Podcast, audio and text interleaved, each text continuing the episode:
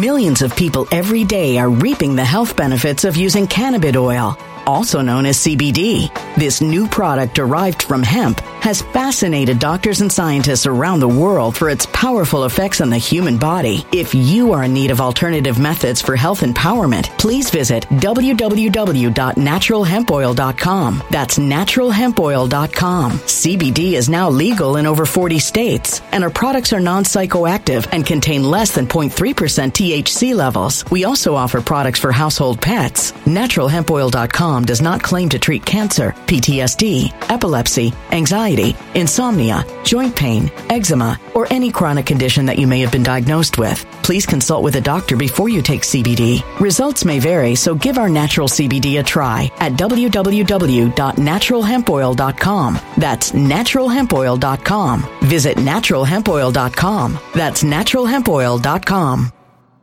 Welcome back to Behind the Business Curtain. I am your host, Ryan Hanson, and today we have the pleasure of interviewing uh, Caleb Ermler, the owner and founder of Crazy Ant Pest Control here in Fresno, California. We've got a couple of personal ties, so I look forward to hearing the stories of his business adventures. Let's do it.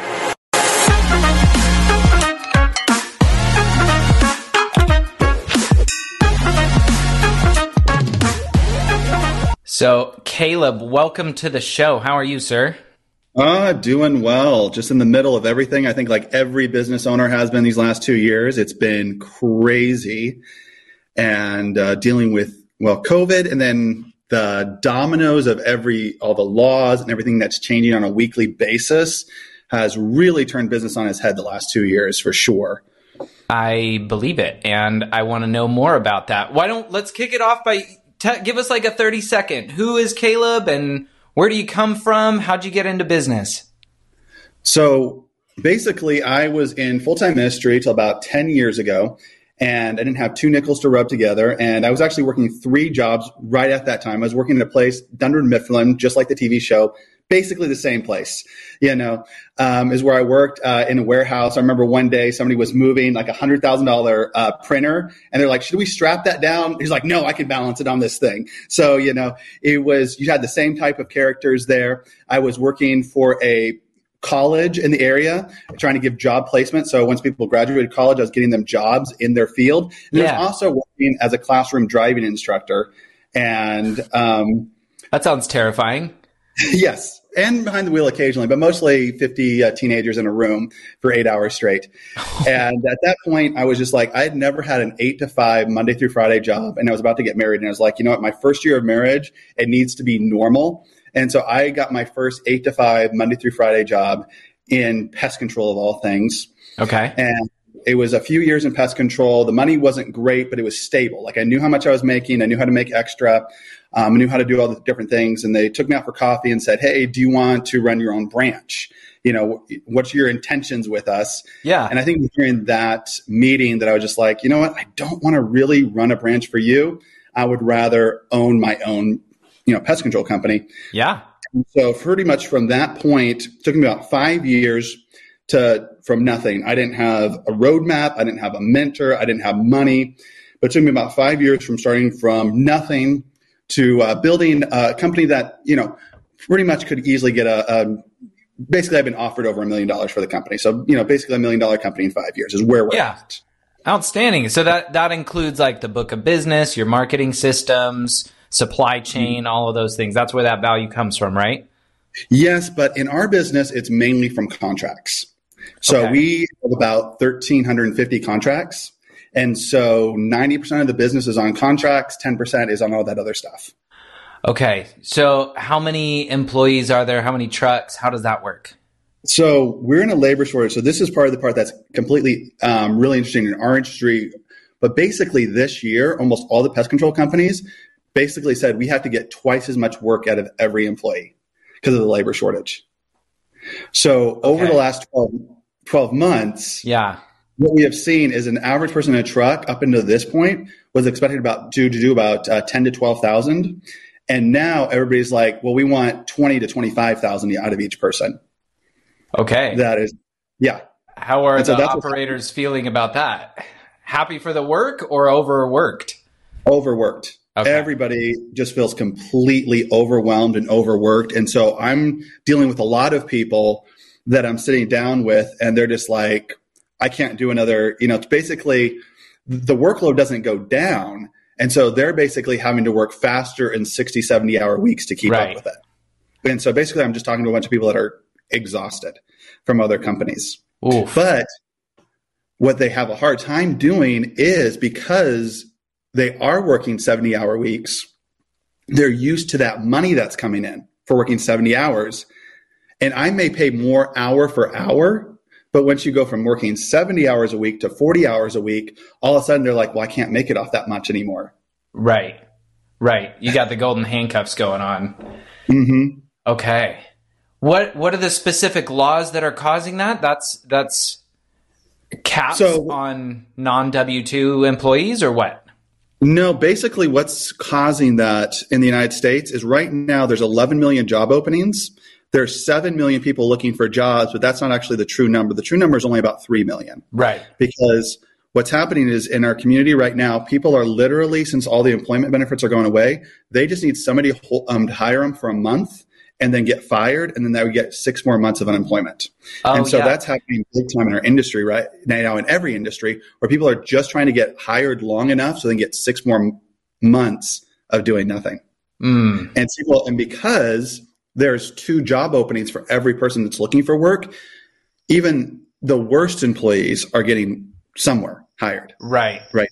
Right. And so to be able to get the cream of the crop, to be able to pay those people more, our industry has basically said, well, each person has to do twice as much as they were doing. And so that's just some of the elements. That's not even all of them, but that's just one element that's changed in the last 12 months in our industry.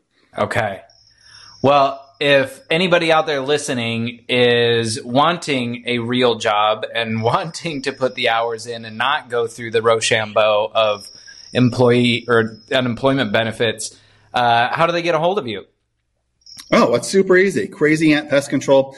Um, you could put in a application on Indeed or just come by, and uh, we are flooded with applications. So basically, we're doing open interviews every Friday, but we've actually gone through about 250 inter- um, applications in the last two weeks.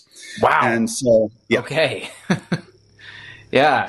And so, like everybody, we're hiring, but we're trying to figure out, like everything, we almost are doing with like a split the difference because we are having to get that amount up just like everybody else, or else we're not going to be able to keep up with the competition.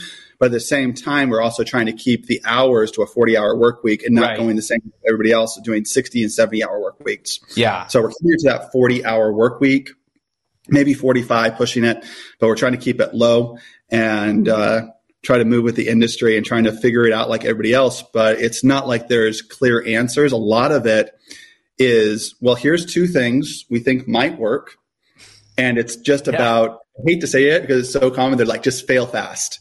A-B like when you have two options in front of you, yep. you just pick option A and you run it. And if it doesn't work, you just want to get to option B or C or D as fast as possible.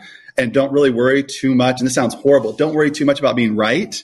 Just worry about getting to the right answer as fast as possible. I love that. I love that example. Um, or I love that idea. Maybe give us an example of something that you've dealt with uh, I guess in the recent history. Just uh, give us a peek behind the business curtain. What's a what's a failure or something that others could avoid that you had to learn the hard way? So much. I mean, right now, and this is with everybody going back to employment and just yeah. hiring people um, and then getting the the structure down. But I think one thing that we we did and we're pulling back from a lot is giving too many chances. And I think every person that's a boss, there's very few bosses that really are like the TV shows or like you know it's all about me. I don't care about my employees. I mean, it goes good on TV, but on the real world, it does. It's not like that at all. Most small business owners, you know, they work the extra shifts. You know, they work 80 hours and get paid what they're paying their guys that are working 40 hours. And a lot of times, that's what the reality of small business looks like. Yeah. And because you try to work so much with everybody that's coming in, it's really hard to be to say like three chances or you know today's your start date you have this many weeks to be get up to speed with everybody else or you're right. gone.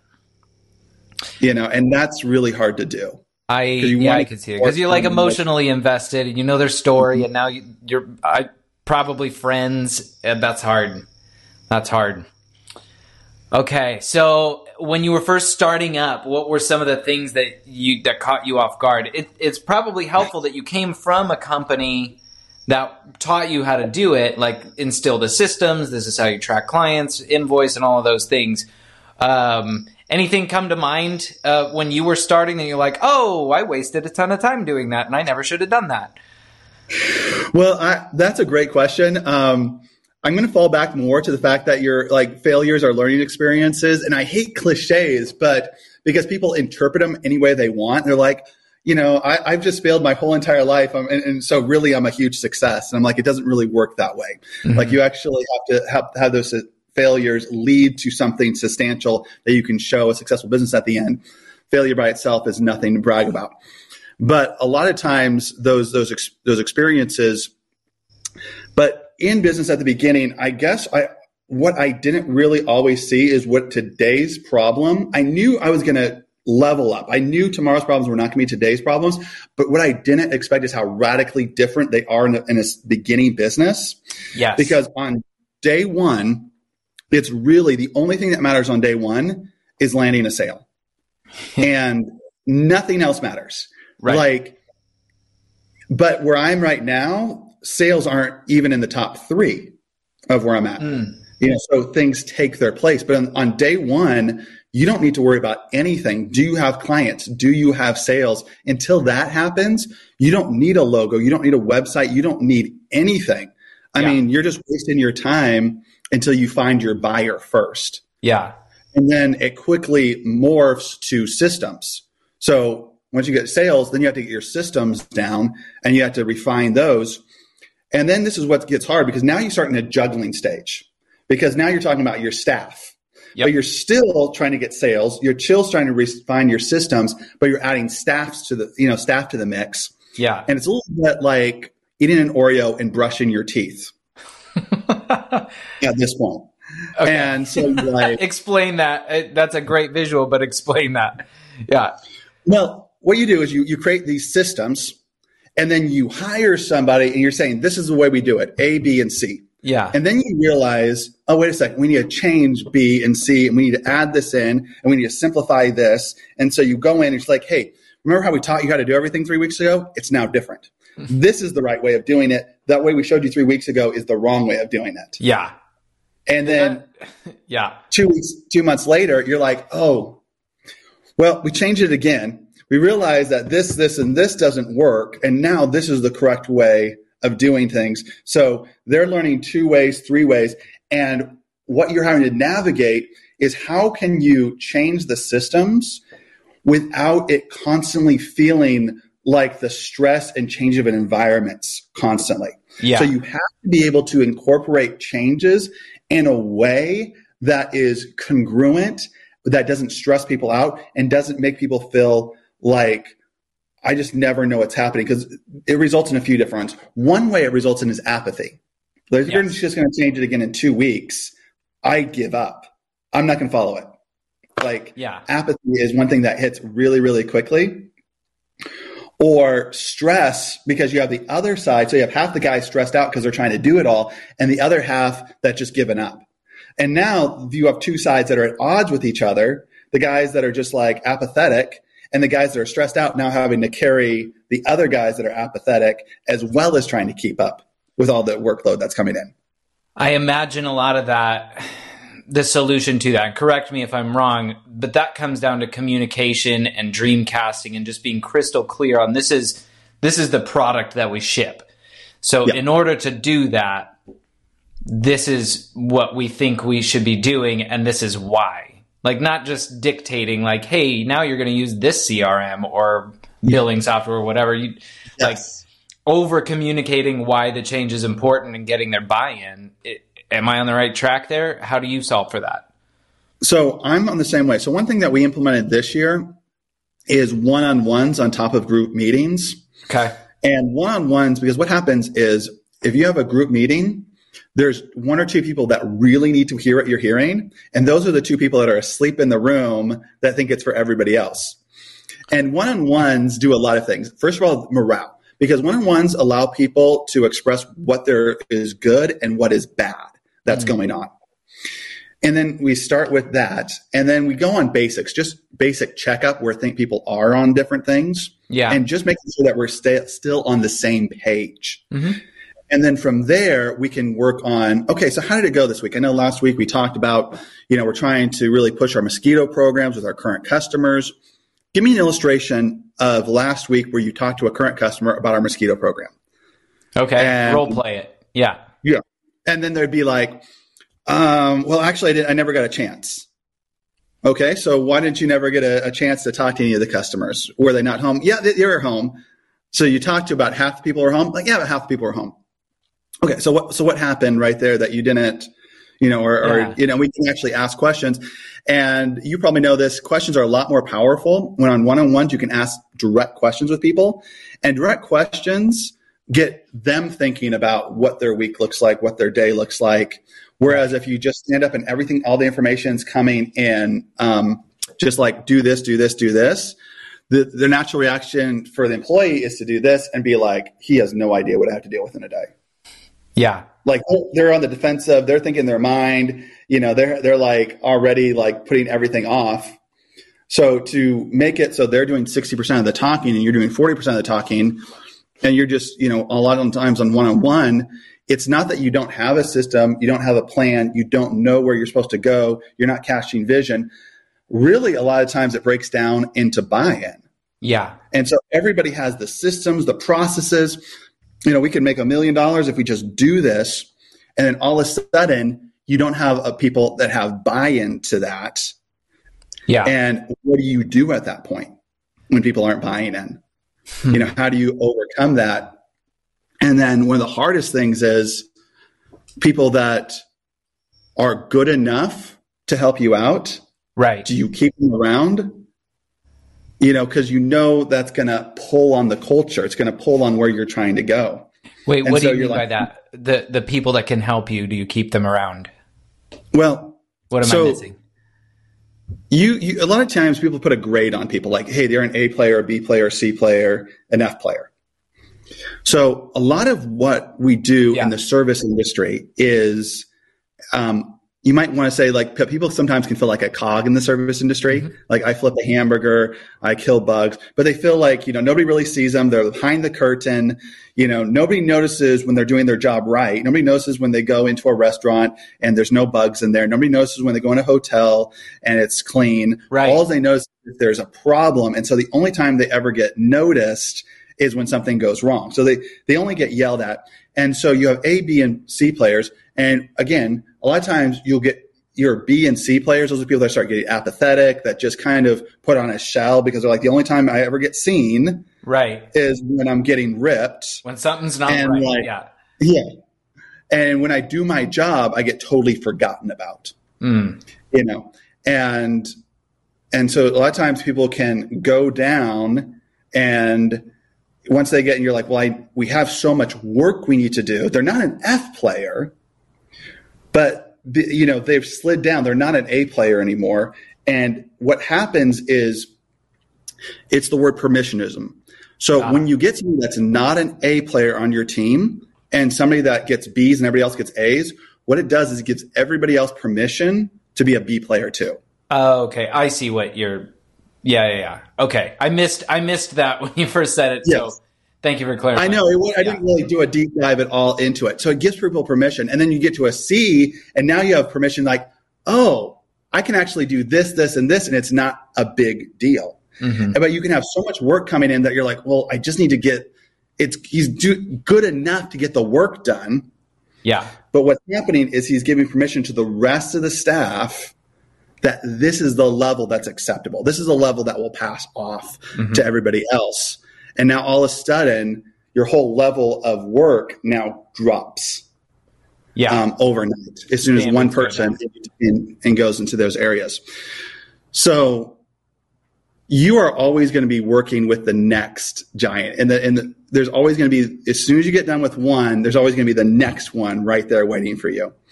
And as a small business owner, really the first thing is just you need to close a sale then you need to start doing your processes instantly. Yes. Like you don't I know people that spend five years on their processes and they never get going. Don't work on your processes until you have a sale. That's going to dictate everything right there. Your customers will tell you what they want. Um, but if you just make a whole plan, it's hard because you're almost in an emotional state. Like I spent two years on this and my customers are telling me they want something different. Right. And you're almost hesitant to change because you invested so much into your systems, your plans, your dreams of what this was going to look like. And your customers are like, no, actually, I don't want that at all. Yeah. So to put um, like a business plan into place, I am a firm believer.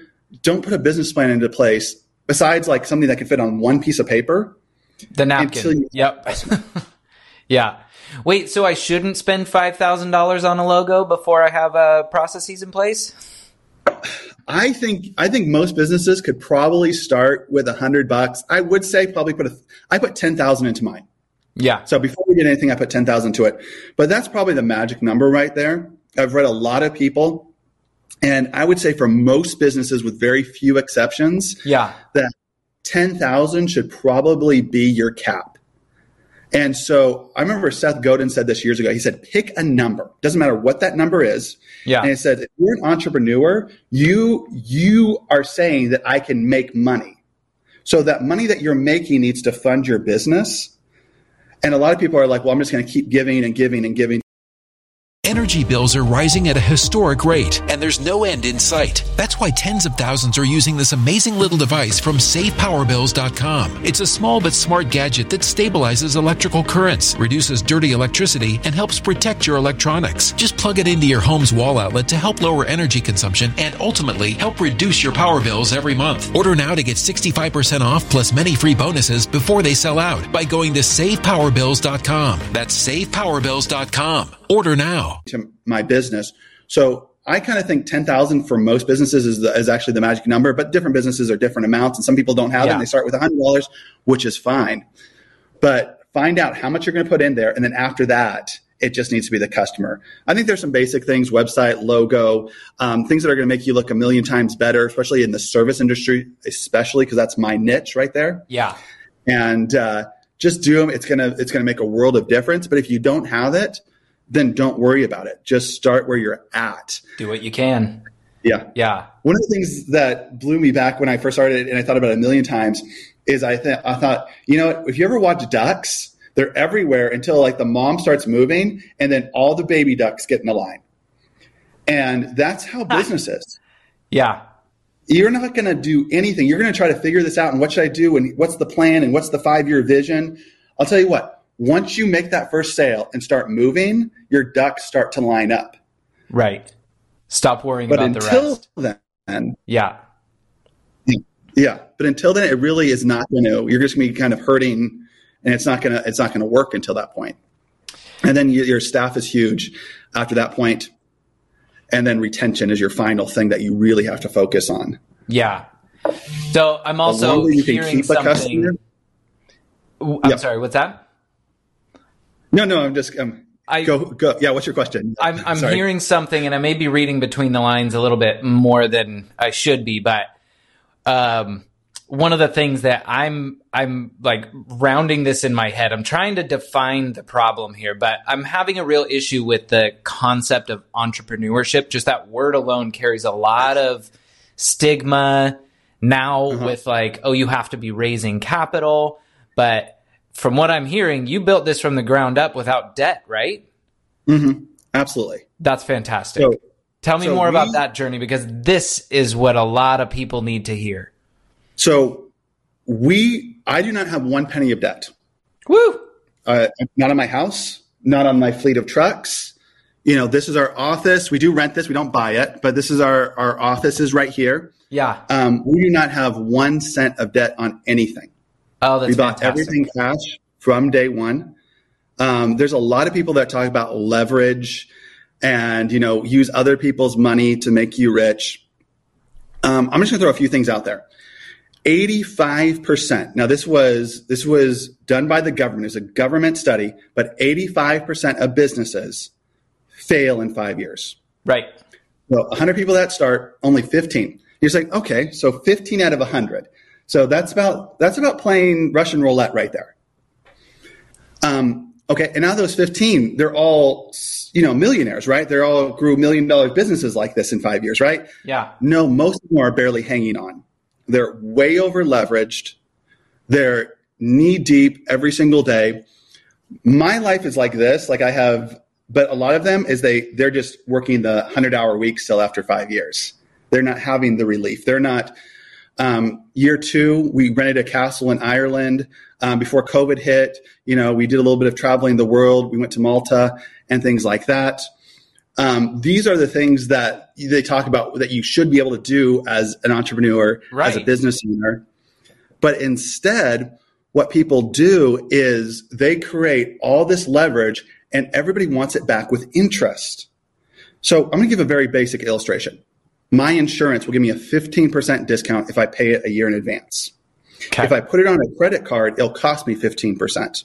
Right. So that's a 30% difference on insurance based just on whether I paid in advance or I leverage it.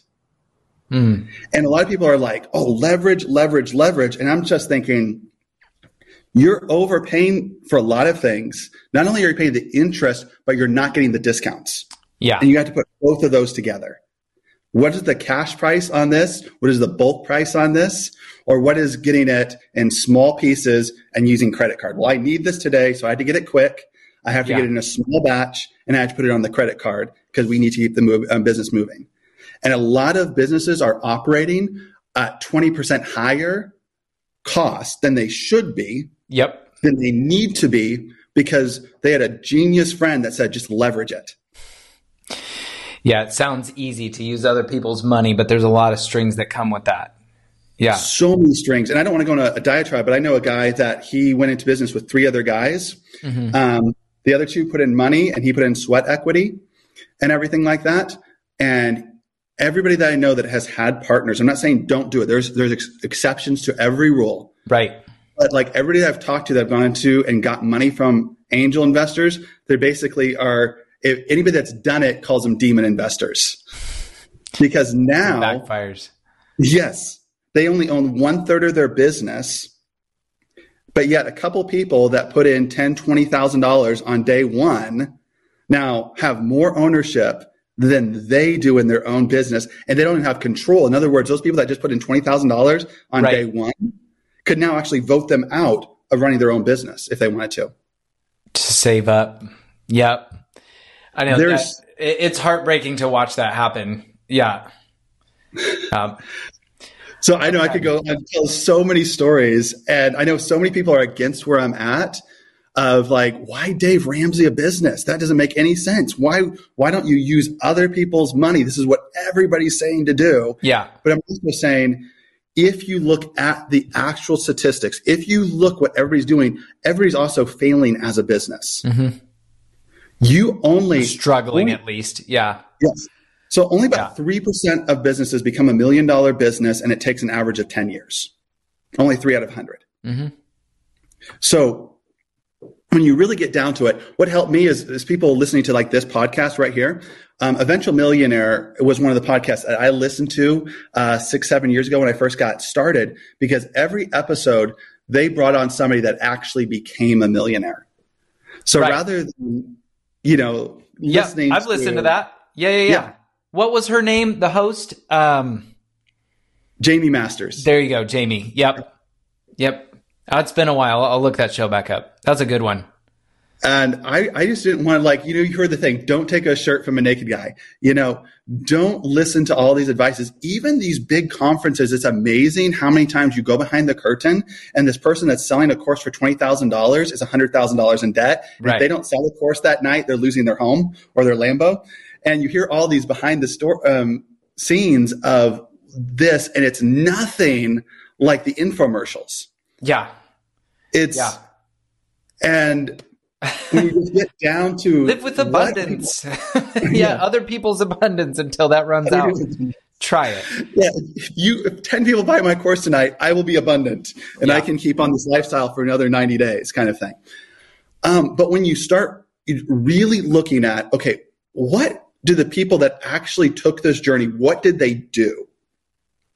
what what caused people to fail like go to a graveyard because what happens is we read success magazine and you're like you read all the lottery winners Right. you just go down and you're like i need to buy a lottery ticket too Yeah. and it's not good advice but yes there are there lottery winners all the time people win the lottery all the time and it seems like that's the way to get rich is buy a lottery ticket Mm. but if you look at the facts, if you look at all the businesses that have gone before you, and you're like, oh, this is actually a really, really bad idea Yeah. to take this approach.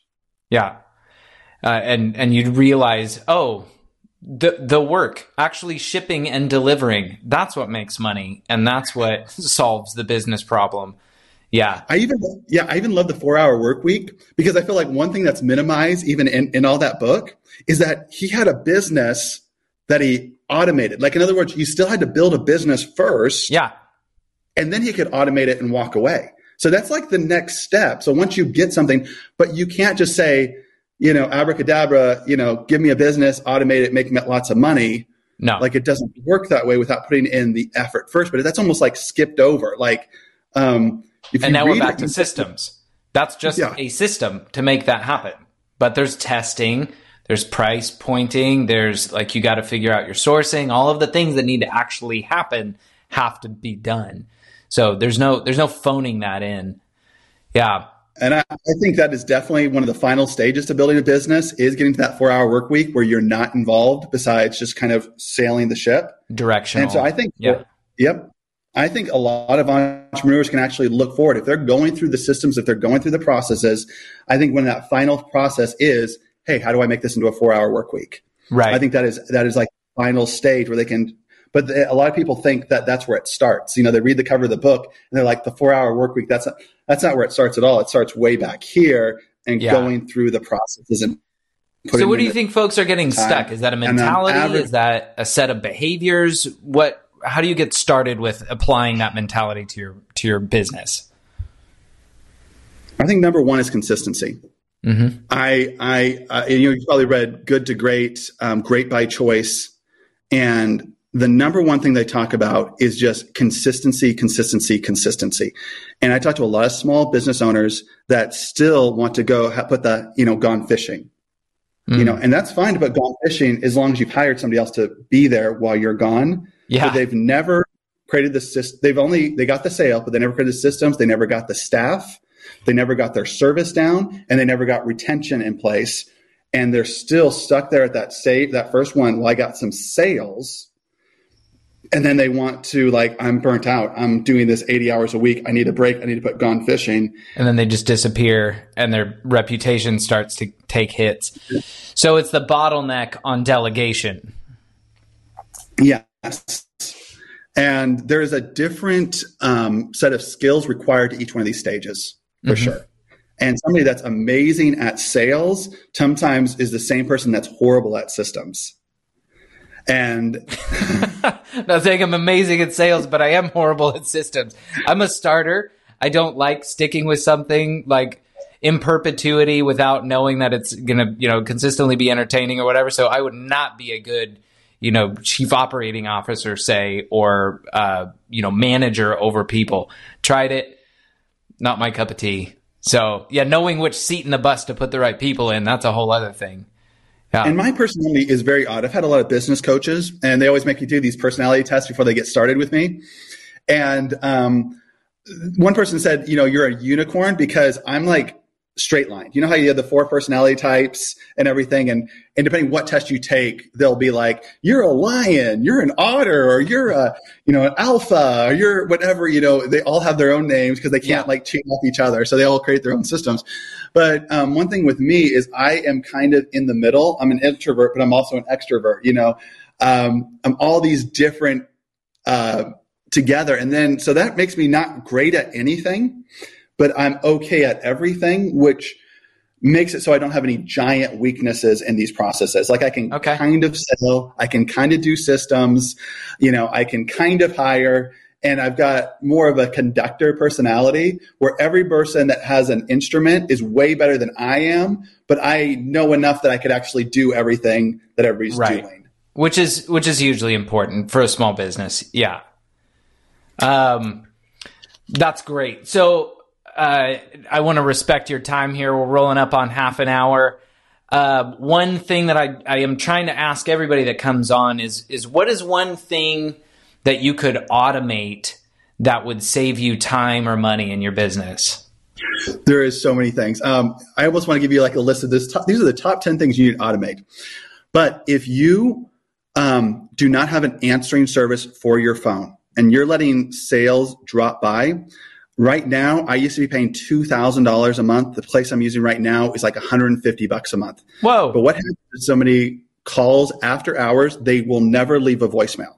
So if they're looking for your service, no matter what it is, online, offline, if you have hours where you cannot answer the phone, you want to automate one of these services, and there's a ton of them out there that they can just pick up and get their information. Because this is what exactly what happens. They call, you don't answer, they dial the next person. They don't leave a message. Right.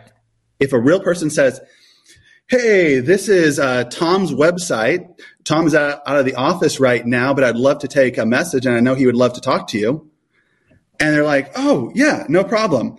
And a lot of them, you can even tell them to book your appointments for you. That's part of that's very standard. And Yeah. he's like, hey, I know Tom would love to talk to you, and he has an opening in his calendar right now on Wednesday at 10 o'clock. Would that work for you? Oh, that's great.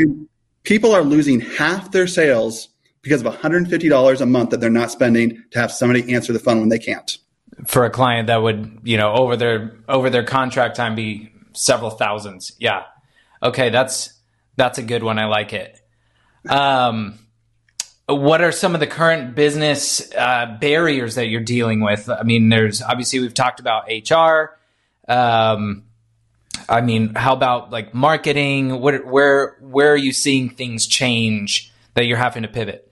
This is a broad answer, but everything is changing right now. There is nothing that is is Yeah. stable. Um, marketing is very interesting right now. We're we just hit the 50-50 point because a lot of people think everybody goes online for business, but the truth is it's just about 51%. So if people are buying, only about 51% are actually buying online. 49% is still offline. So people that are ignoring offline, you're killing half of your business. Postcards, letters, um, networking, that still, and especially the higher ticketed items, Yeah. are you're going to be much more on those offline sources. So when some people are getting in, I know younger people, especially, they want to go completely online. But I'm telling you, bigger items and um, especially bigger items, but even smaller items, fifty almost fifty percent is still offline. Don't ignore it. Yeah. Oh, that's wonderful advice. I mean, that, yeah, that's, or, or bring value to somebody. Just good old fashioned networking and build trust because that's where sales come from. Yeah. And you don't have to be salesy to make sales. In fact, if you're not salesy and you just help everybody out and you're just visible, I got two um, contracts this last week. Um, never even, never even brought up. You know, hey, have you? I just, you know, they're like, "What do you do?" I'm like, "I, I run a pest control company." right. And um, you know, a few months later, they quit their current company that they absolutely love. They love their current co- company, but they're like, "Well, I'm kind of friends with the owner at this other place." Like never ever like pushed at all, and that's happened over and over Yeah. and over. Just being visible, just talking to people in the community. I love it. All right. So if folks have one takeaway, if you can give one piece of advice, what do you want them to, to leave this podcast? There's something tangible that they could go do today. I feel like I'm just going to repeat myself right now, but be consistent. Like whatever you do, just make sure on your absolute worst day when everything goes wrong and you know you have a kidney problem and you're in the hospital for 2 days that that consistency will continue. That sounds Just very, uh, a very specific example.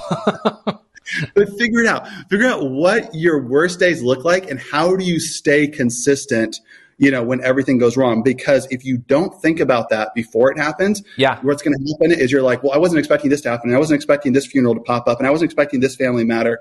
And every two weeks in your business, something like that's going to happen. And if you don't think about it before, like how, what happens when I just cannot be here today?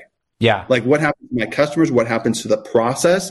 So how do I stay consistent when I'm not in ideal? Because most people think of their most ideal day like, hey, I worked out, I ate right, I have tons of energy, I put 10 hours in, and they think that they're going to be able to do that every single day for the next six years. Right.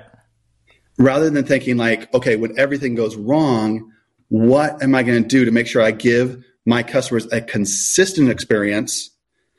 And that consistency is going to win out almost over anything else. Just think of McDonald's. Anybody can make a better hamburger with them.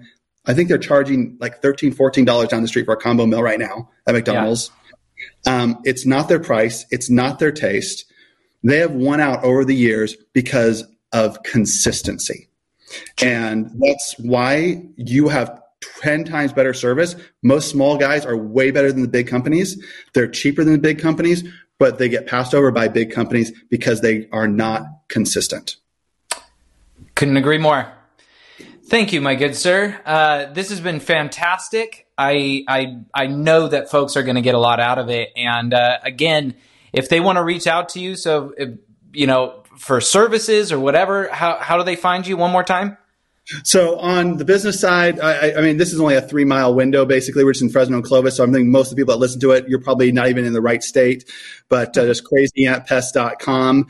Um, if you want to reach out to me, I'm on LinkedIn, just Caleb Ermler at LinkedIn, and you can shoot me a message and uh, we can just connect on there. Perfect. Thank you, sir. And folks listening, go meet somebody new, take a look at your systems, and stop making dumb mistakes. So, this has been great.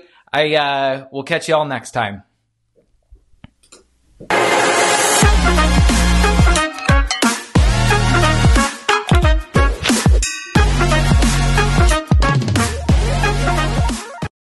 This episode of Behind the Business Curtain is brought to you by Build Online. Build Online is your one stop shop for web development and mobile app design, and they're ready to bring your app idea to life. Their process starts with a one day in person blueprint meeting where they get clear on your goal and vision for the project, and it ends with an MVP app that's ready to launch and market. Build Online offers you access to a full team of developers and designers, along with a dedicated project manager that will own your vision for the project and give you weekly updates so you're never in the dark. At Build Online, they don't do project based billing or long term contracts. You just review the completed work and pay an invoice every two weeks, avoiding the traditional money pit model that may have bitten you in the past. Book a call with me at buildonline.io and we can figure out a plan to bring your app idea to life.